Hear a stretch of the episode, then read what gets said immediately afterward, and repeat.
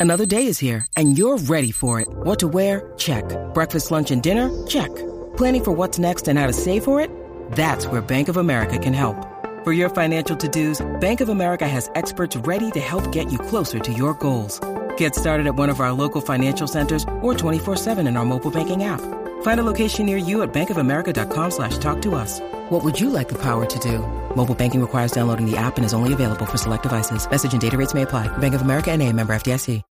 When you need mealtime inspiration, it's worth shopping Kroger, where you'll find over 30,000 mouthwatering choices that excite your inner foodie. And no matter what tasty choice you make, you'll enjoy our everyday low prices, plus extra ways to save, like digital coupons worth over $600 each week. You can also save up to $1 off per gallon at the pump with fuel points. More savings and more inspiring flavors make shopping Kroger worth it every time. Kroger, fresh for everyone. Fuel restrictions apply.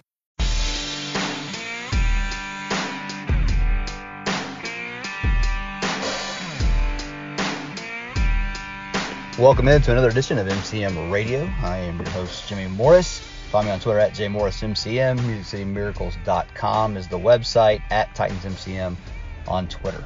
All right, so this is Monday, August 1st. The Titans will be on the field in pads today for the first time, and that's obviously an important period because this is where you get a real look at the offensive and defensive lines. Um, you know, we've heard a lot of good things about Dillon Radunz this offseason. He won an offseason award and all that is well and good, but it's really when they put the pads on that's really where when you can tell how things are going to go for offensive linemen. So that'll be something interesting to watch uh, over the next couple of days in these periods. And then obviously, you know, when they get the the practices against the Cardinals later on and the Buccaneers later on, uh, preseason games, all that stuff's going to be important too. But really, how you can evaluate an offensive line is in these days. And you know, right now you have Lewan at left tackle. You have Ben Jones at center. You have Nate, Nate Davis at right guard.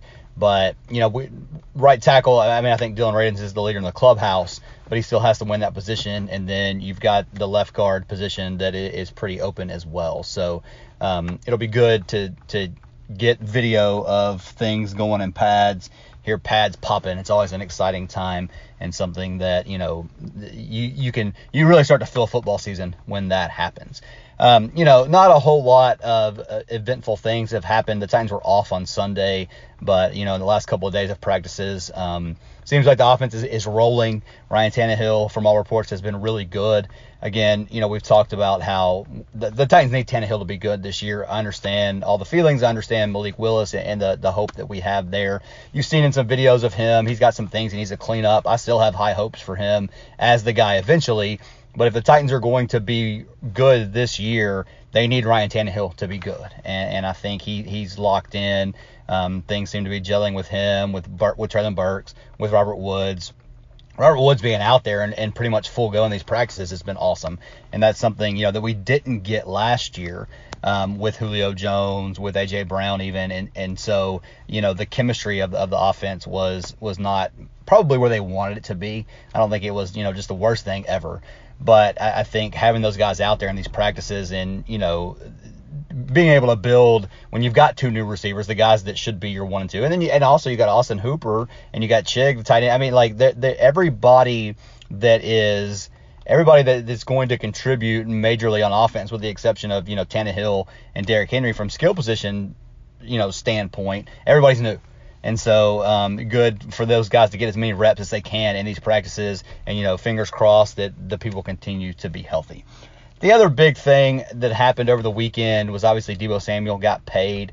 And so, you know, when we went into the offseason, we started these offseason programs, you had kind of the four receivers that had, you know, exceeded their rookie contracts, that were not first round picks, that were kind of tied together on getting contracts. It was A.J. Brown here, obviously, Deebo, Samuel, uh, Terry McLaurin, DK Metcalf. Those, those were the four guys that everybody was kind of pointing to and, and seeing what was going to happen.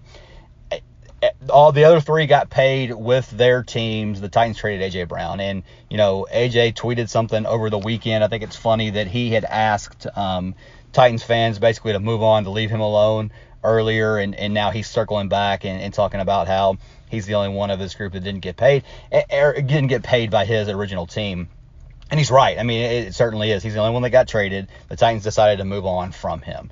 Now, Was that the right decision? Uh, only time will tell. I mean, we don't know at this point how these things are going to play out. If they get similar production from Treylon Burks on a rookie contract that they would have gotten from AJ Brown, then the Titans made a smart fiscal decision, right? I mean, I don't think we'll be able to argue that. Is there something to paying your guy? You know, we talk so much about the Titans struggling to develop receivers. You finally have one, you trade him. I mean, all those things certainly come into play. I'm curious how AJ's knees are going to hold up. You know, he's had a knee problem that's bothered him the last couple of years. I wonder if the Titans were concerned about that and if whether or not it's a degenerative condition. And again, these are all things that we're just going to have to see how they play out over the over the coming years. I mean, that's the thing. Like you can't evaluate whether or not the Titans made the right decision right now right? I mean, uh, when, when, we look at what's happened, you know, the other three guys got paid by their teams. That is certainly true. AJ Brown is certainly worth the money that he got, assuming that his production stays where it has been. As long as he's healthy and on the field, he's going to produce. There's no question about that. But we don't, we just don't know. We don't know how it's all going to play out. So that'll be something to watch as this season goes along and over the next couple seasons. Because again, I don't think you can. I don't think this season is going to definitively give us the answer. Now the Titans could have forced their, could have forced AJ's hand. They could have you know made him come and play on his deal. I mean that that was certainly all in the things that they could have done. They could have franchised him next year. I mean they they could have gotten two more years out of him if they really wanted to play it that way. They chose not to.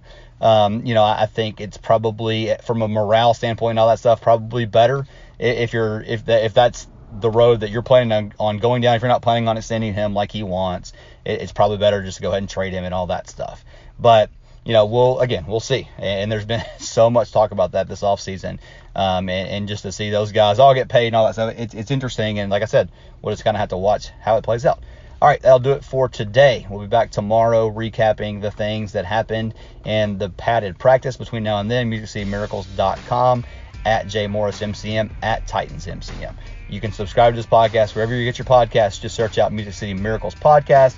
You'll find us there. I'll have links on the site and all that stuff. So thanks so much for listening, and we will talk to you again tomorrow.